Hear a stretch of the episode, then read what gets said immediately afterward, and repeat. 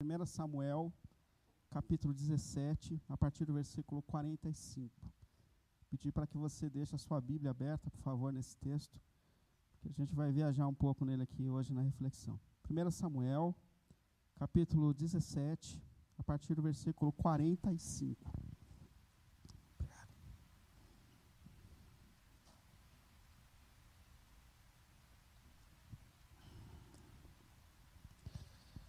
E Davi disse ao filisteu: Você vem a mim contra com espada, com lança e com dardo, mas eu vou contra você em nome do Senhor dos exércitos, o Deus dos exércitos de Israel, a quem você desafiou.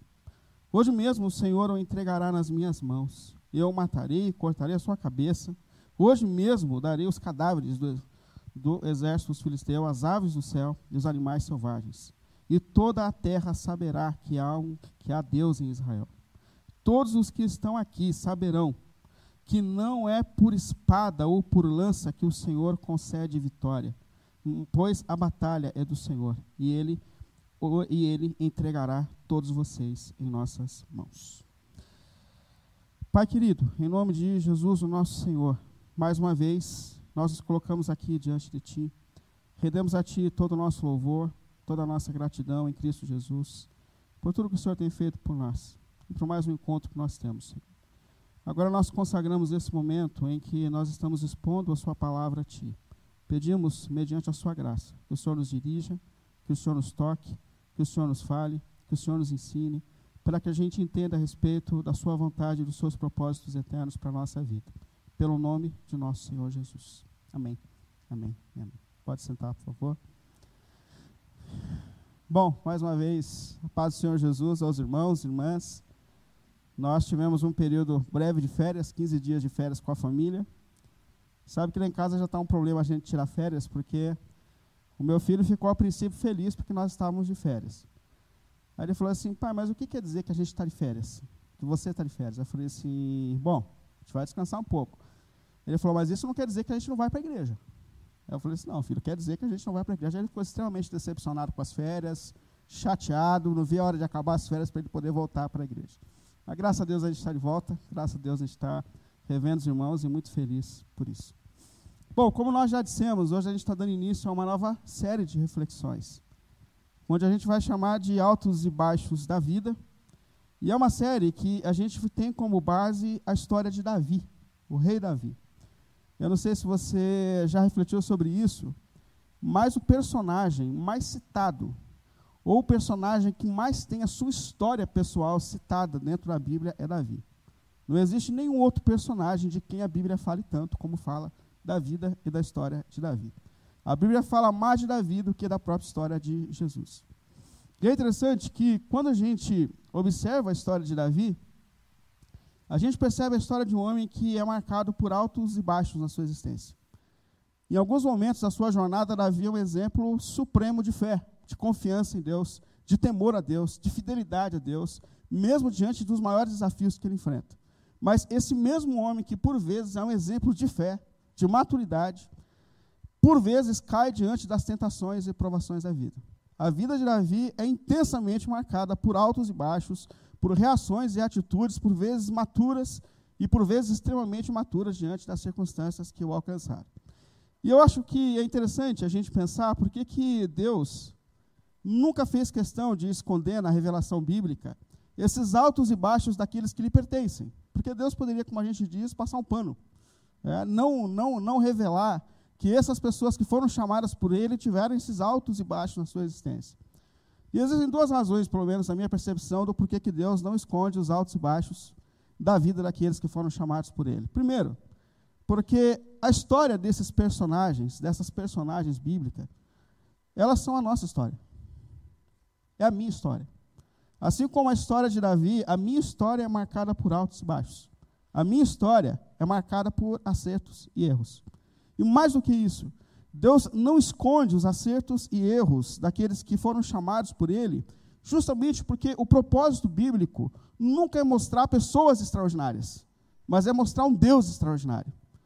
O extraordinário na história de cada um que foi chamado, ou de cada uma que foi e é chamado por Deus dentro do contexto bíblico, não é aquele que é chamado, é sempre aquele que chama. É Deus quem age, é Deus quem sustenta, é Deus quem salva, é Deus quem dá forças, virtudes, sabedoria para que a gente possa enfrentar cada virtude, cada minuto de desafio, cada momento difícil da vida com virtude dada por Deus. E hoje eu queria começar justamente falando sobre como nós somos dependentes da graça de Deus diante dos altos e baixos da nossa jornada. Como nós dependemos do favor de Deus e da mão sustentadora de Deus diante das fases da nossa vida. Deixa eu dar para você aqui um breve panorama do contexto histórico em que Davi viveu dentro da palavra de Deus.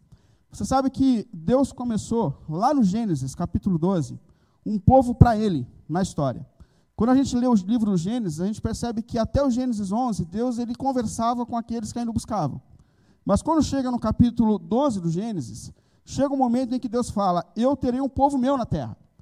E não um povo mais perfeito, mas por meio desse povo eu vou me revelar, eu vou revelar a minha palavra, os meus propósitos eternos, e através desse povo, todos os povos da terra devem ser abençoados.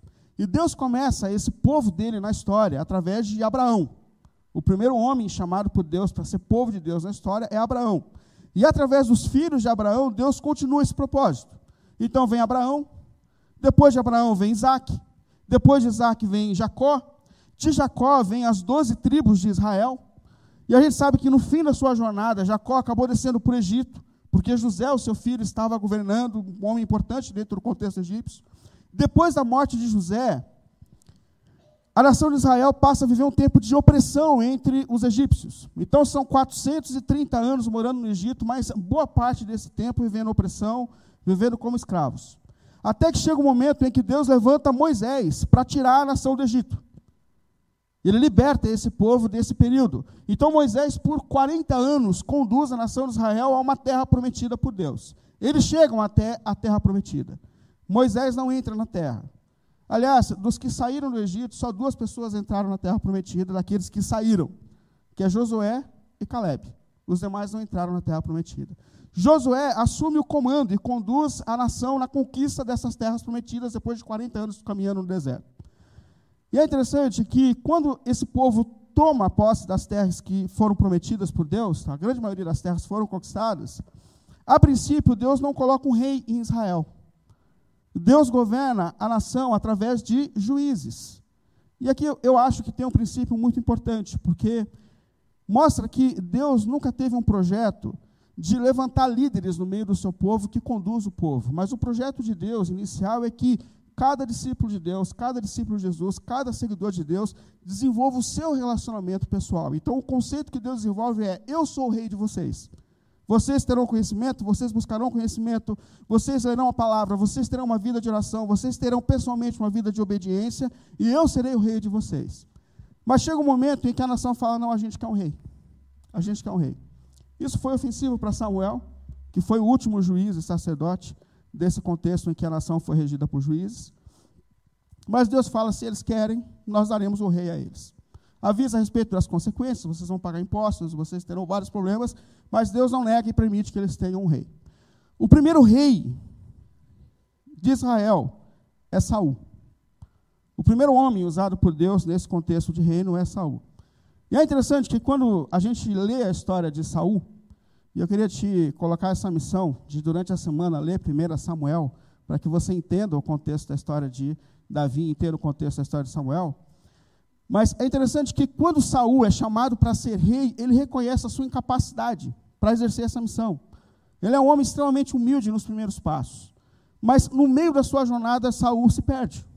Saul se tornou um homem arrogante, ele começa a entender que a sua própria capacidade, o seu próprio porte físico, a, a, sua capacidade de guerra, a sua capacidade de governo é suficiente para que ele continue conduzindo o reino na sua própria história.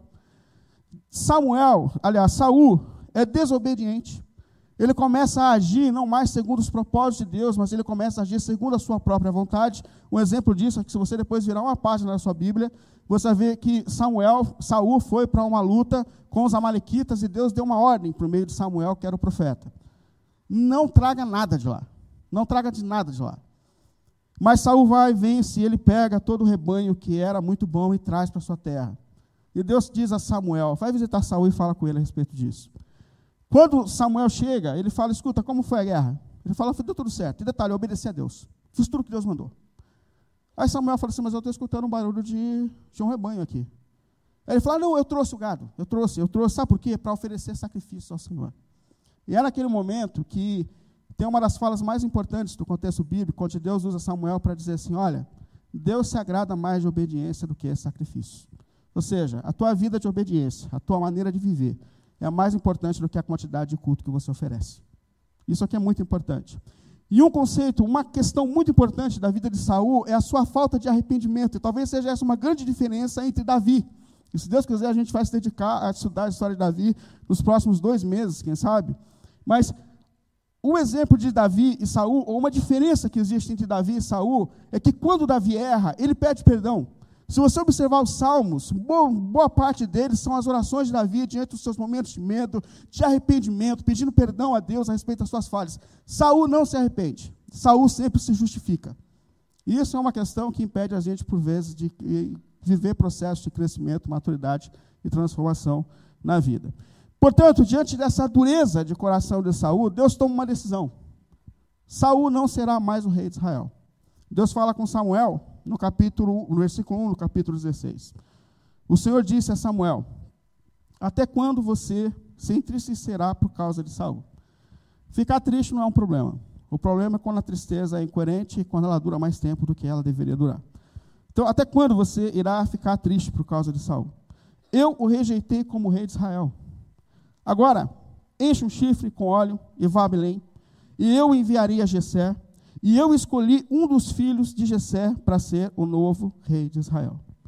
Samuel escuta a missão dada por Deus, versículo 6. Ele enche o chifre com óleo, que é uma atitude de unção da época, onde você transfere a questão da autoridade. Ele vai até a casa desse homem em Belém, a casa de Jessé. Chega à casa de Jessé. E é interessante que quando Samuel chega à casa de Jessé, de imediato ele dá de frente com um dos filhos de Jessé. Ele fala: Deus sabe o que faz. Esse que Deus sabe o que faz. Versículo 6. Quando chegaram, Samuel viu Eliabe, que é o filho mais velho de Jessé. E imediatamente ele pensou: com certeza esse aqui é o que o Senhor quer ungir. Percebe uma coisa de Samuel? Ele julga pela questão física, ele julga pela qualidade física, pela aparência. E quando ele bate o olho, ele fala: com certeza, esse é o cara certo para exercer o reino. O cara tem a altura certa, o cara tem a postura certa, o cara tem a voz certa, o cara tem o jeito certo. E é interessante que esse é um erro que todos nós podemos cometer, que é julgar as pessoas pelo lado de fora, que é julgar pessoas pelas qualidades físicas, principalmente no mundo que a gente vive, onde a questão externa, estética, parece que é o que rege uma sociedade. E esse é um erro que ele cometeu aqui intensamente. E é muito interessante a gente perceber, para a gente que tem uma geração tão estética, tão externa, que se preocupa tanto em julgar, às vezes, as pessoas pela qualidade acadêmica ou pelas qualidades físicas ou coisas assim, e é interessante quando a gente olha para a história bíblica, que Deus nunca escolheu pessoas mais capacitadas. Olha para a história bíblica para você ver. Deus diz a Abraão: Você será o pai de muitos filhos. E ele dá uma mulher estéreo. E com 100 anos, Abraão vai se tornar pai. Mostrando que o filho de Abraão não vem pelo seu poder físico, ou pela sua qualidade física, mas vem por uma intervenção sobrenatural de Deus. Deus decide continuar essa linhagem por meio de Isaac. Isaac ganha uma mulher estéreo. Isaac se coloca diante de Deus, se dobra diante de Deus, clama por misericórdia da parte de Deus, até o momento em que Deus, de forma sobrenatural, intervém e ele tem um filho. Quando a gente olha para os discípulos de Jesus, Jesus não chama os acadêmicos da sua época. Tanta gente boa, tanto escriba, tanto fariseu, tanta gente formada, tanto doutor da lei, mas Jesus chama pecadores, Jesus chama pescadores, gente sem a menor qualidade é, intelectual, ou seja qual for, para exercer esse ministério. E há um momento que Jesus ora ao Pai, justamente glorificando ao Pai por isso. Ele olha para o Pai e diz assim: Pai, Pai, eu te louvo, Senhor dos céus e da terra, porque o Senhor escondesse essas coisas daqueles que são sábios, daqueles que são poderosos, daqueles que são cultos, e o Senhor revelaste o seu reino àqueles que são simples e pequeninos. Deus nunca escolhe pessoas por capacidade natural, mas Deus decide por meio da sua graça. E é Deus que nos dá força, é Deus que nos capacita. Por isso, então, Deus responde a Samuel quando ele se encanta com a questão da capacidade externa que o primeiro filho de Jessé tem. E Deus diz assim, versículo 7. O Senhor, contudo, disse a Samuel: Não considere sua aparência, nem sua altura. O cara tinha a altura certa para ser o líder. Pois eu já o rejeitei. E aqui tem um detalhe importante. Porque o Senhor não vê como homem. O homem vê a aparência, mas o Senhor vê o coração. Deus vê o íntimo. Deus vê o íntimo. Nós julgamos a partir das questões externas, mas Deus é capaz de olhar o mais íntimo de um ser humano. O Senhor vê o coração. O Senhor vê aquilo que existe mais íntimo no nosso ser. Por isso que quando o próprio Davi vai orar, ele diz: Senhor, tu me sondas e tu me conheces. Só o Senhor é capaz de ver se há em mim alguma coisa ruim. E eu clamo a Ti como o Deus que me sonda. Vê se há em mim alguma coisa fora de ordem, vê se há em mim algum caminho mal, alguma disposição ruim do meu coração e transforma a minha vida, porque o Senhor é aquele que vai no mais íntimo do meu ser. Só o Senhor me conhece como ninguém me conhece. É por isso que Jesus, quando ele ensina a respeito daqueles que são felizes aos olhos de Deus, ele diz: Bem-aventurados são os pobres no espírito. São aqueles que lá no seu íntimo estão, estão constrangidos, reconhecem a dependência da graça de Deus. Bem-aventurados são os puros no coração. Por quê? Porque são aqueles que estão sendo transformados do íntimo para fora, no mais íntimo do nosso ser. E é assim que Deus nos vê, é assim que Deus nos conhece. Samuel, então, se vê diante dos filhos de Jessé. Há uma fila. Os sete filhos de Jessé são apresentados porque Samuel precisa escolher um deles. Aliás, Deus escolheu um deles para se tornar o novo líder da nação de Israel. E é interessante que começa com Eliabe, esse com quem Samuel já se encantou de princípio. Deus fala, não é ele. Não é ele. E vem o segundo, e vem o terceiro, e vem o quarto, e vem o quinto, e vem o sétimo. E Samuel fica decepcionado. Ele fala, cara, não é nenhum desses. Não é nenhum desses. E ele faz uma pergunta para Jessé. Ele fala, cara, todos os seus filhos estão aqui? Todo mundo está aqui? E aquilo ali tem um momento extraordinário, ou muito triste. Porque é nesse momento que Jessé lembra que ele tem mais um filho. Tem mais um. Não é que eu tenho mais um? Agora, agora pensa você. Pensa você. Um homem de Deus vai na tua casa, fala para o teu pai assim, falou, oh, um dos seus filhos será o novo rei de Israel. Promoção extraordinária. E o seu pai esquece de você. E o seu pai esquece de você. E foi isso que aconteceu com Jessé. Ele esqueceu de Davi. E tudo de fato leva a crer que Davi não era o mais querido dos filhos de Jessé. Pelo trabalho que ele exercia, porque ele era um pastor de ovelhas. O trabalho de um pastor era perigoso, era difícil, era pesado. O próprio Davi diz que no meio desse mato, cuidando do rebanho do seu pai, ele já enfrentou urso, ele já enfrentou leão. Então, provavelmente, de fato, ele não era o filho mais querido. Mas, diante dessa voz de Samuel, Jessé então diz, vai lá buscar o menino, porque não tem jeito, a gente vai ter que colocar ele aqui. E quando ele entra, o que Samuel vê?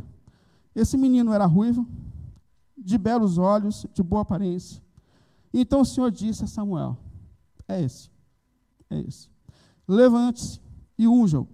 Samuel então apanhou o chifre cheio de óleo e ungiu na presença dos seus irmãos. Aquele que foi deixado para trás por seus pais e irmãos, agora é ungido na frente dos seus irmãos.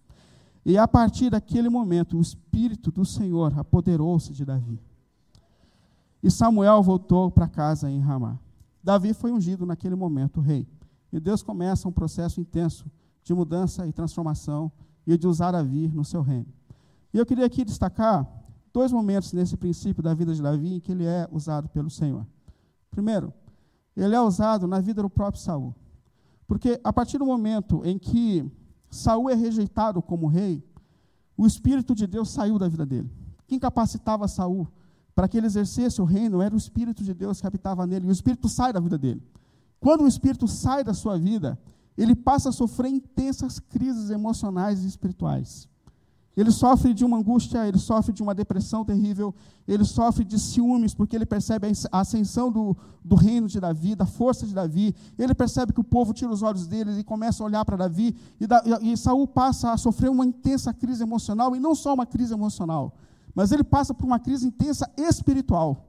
Porque, por mais intenso que seja, o texto diz, se você quiser olhar para você não achar que eu estou criando aqui um texto tão agressivo, mas no versículo 14, do capítulo 16 de 1 Samuel, o texto diz que o Espírito do Senhor se retirou de, sair, de Saul, saiu de Saul. Mas ele continua dizendo, e um espírito maligno, um espírito maligno vindo da parte do Senhor o atormentava.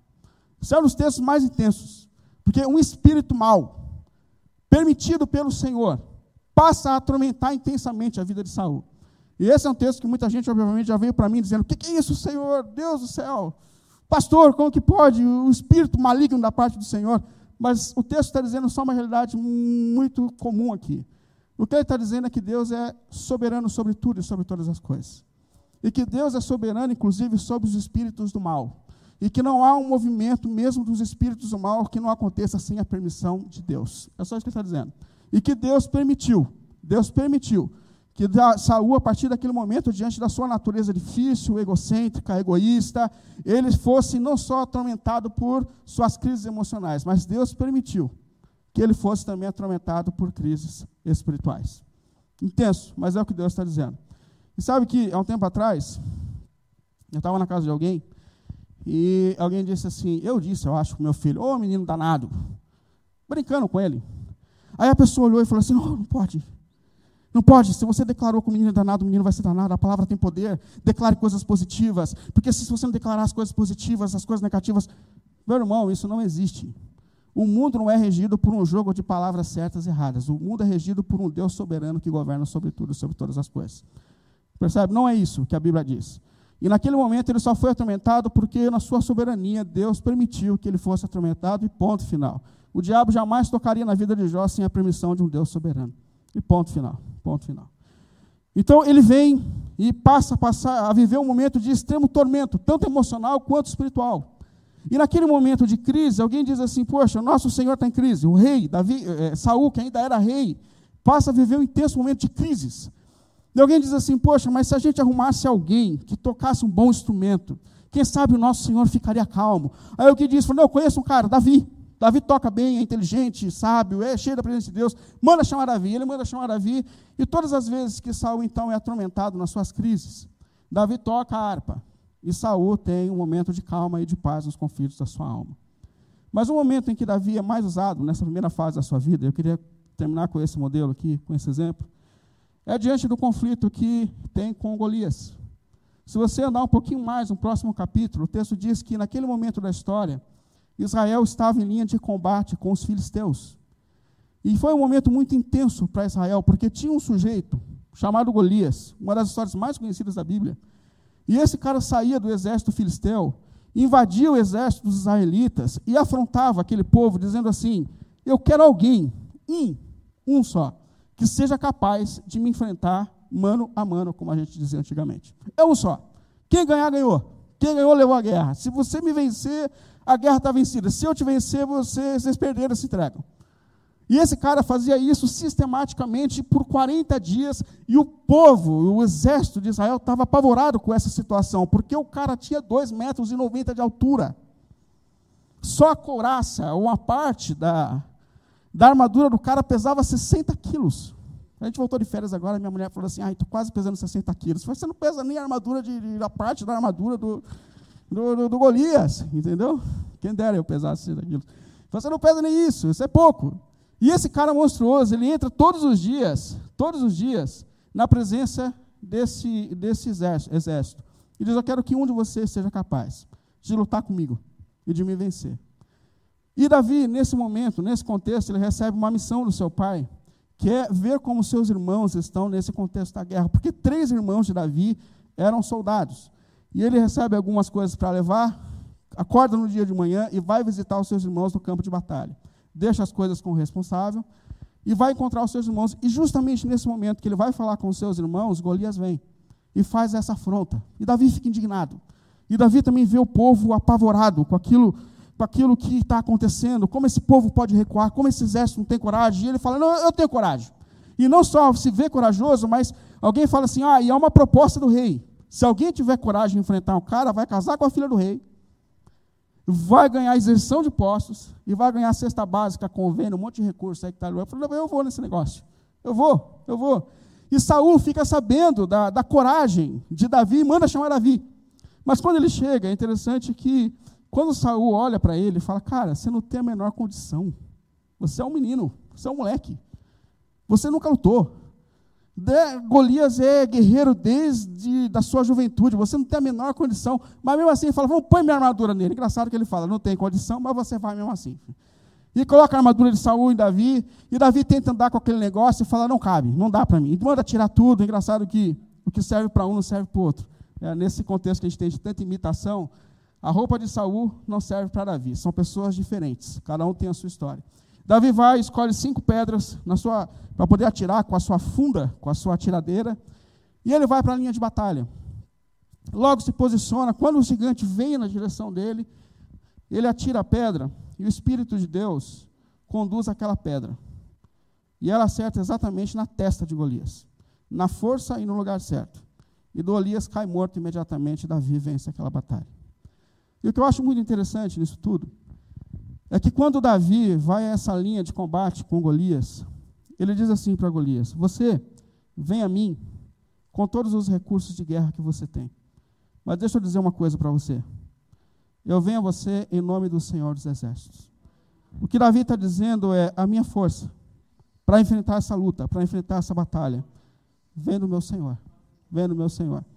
E quem dera a gente conseguisse olhar para cada adversidade da nossa vida, para cada circunstância da nossa vida. Quem sabe para as nossas crises emocionais, que por vezes a gente desiste dela, e perceber por mim mesmo, eu não sou capaz de vencer essa batalha. Mas pelo Espírito do Senhor, nós somos capazes de vencer essas batalhas. Talvez você olhe para uma relação conjugal onde você fala assim: Eu estou cansado. Eu estou cansado. Eu não tenho forças mais para lutar por isso. Mas pela força do Senhor em nós, nós somos capazes de continuar lutando e viver processo de transformação. Quem dera a gente encara o desafio de educar um filho, onde a gente por vezes diz: Eu não tenho força, eu não tenho força na minha própria natureza. Mas o Espírito do Senhor é capaz de me dar força para que eu enfrente cada adversidade, cada luta, o desemprego, as fases de mudanças, as crises emocionais, as crises espirituais. O Espírito do Senhor, o Espírito do Senhor, pelo Espírito do Senhor, nós temos força e poder para vencer cada adversidade. Porque Deus é capaz de nos sustentar em cada adversidade, em cada batalha dessa vida. E eu queria concluir essa primeira parte da história de Davi, tirando aqui três lições importantes para a gente. Primeiro, a gente precisa perceber que Deus está presente nos momentos mais simples da nossa existência. Porque quando a gente olha para a história de Davi, a gente olha a história de um homem simples, de uma família simples, que morava numa região simples, que exercia um trabalho simples. Mas percebe, Deus conhecia Davi. Deus estava presente em cada detalhe da vida de Davi. Deus estava lá, Deus conhecia Davi. E o próprio Davi testemunha diante de Saul: O meu Senhor está comigo. O Senhor já me deu forças para enfrentar desafios mais comuns na minha vida, no meu trabalho. Eu sei que Deus está presente. E esse Deus que sempre esteve presente na minha vida, Ele vai me dar forças agora. Deus está presente nos detalhes mais simples da nossa vida. Deus está presente na nossa mesa. Deus está presente no seu trabalho no escritório. Deus está com você quando você exerce o seu trabalho como operário numa indústria. Deus está lá. Deus está em cada momento e Deus vê cada momento das nossas vidas. Deus está presente em cada momento das nossas vidas. E é a presença dele que dá significado a cada momento da nossa existência. É a presença de Deus, são os olhos de Deus. A segunda lição que eu tiro disso é como a história de Davi nos faz ver que Deus está atuando na nossa história, mesmo quando a gente não percebe. Eu tenho certeza que em alguns momentos da história, Davi deve ter parado e dito: Senhor, por que eu fiquei com esse trabalho? Por que há esse olhar de desprezo do meu pai e dos meus irmãos na minha vida? Por que, Senhor? Por quê? Por quê? E Davi perdeu por vezes, eu creio, a capacidade de entender o que significava, cada processo, cada fase, cada desafio da vida. E quando a gente olha para a história desse homem, a gente percebe um Deus que atua em cada fase, em cada momento, em cada circunstância, para nos formar, para nos transformar, para nos fazer parecidos com Jesus. Sabe que nas férias, eu tenho um hobby, quem me conhece sabe disso.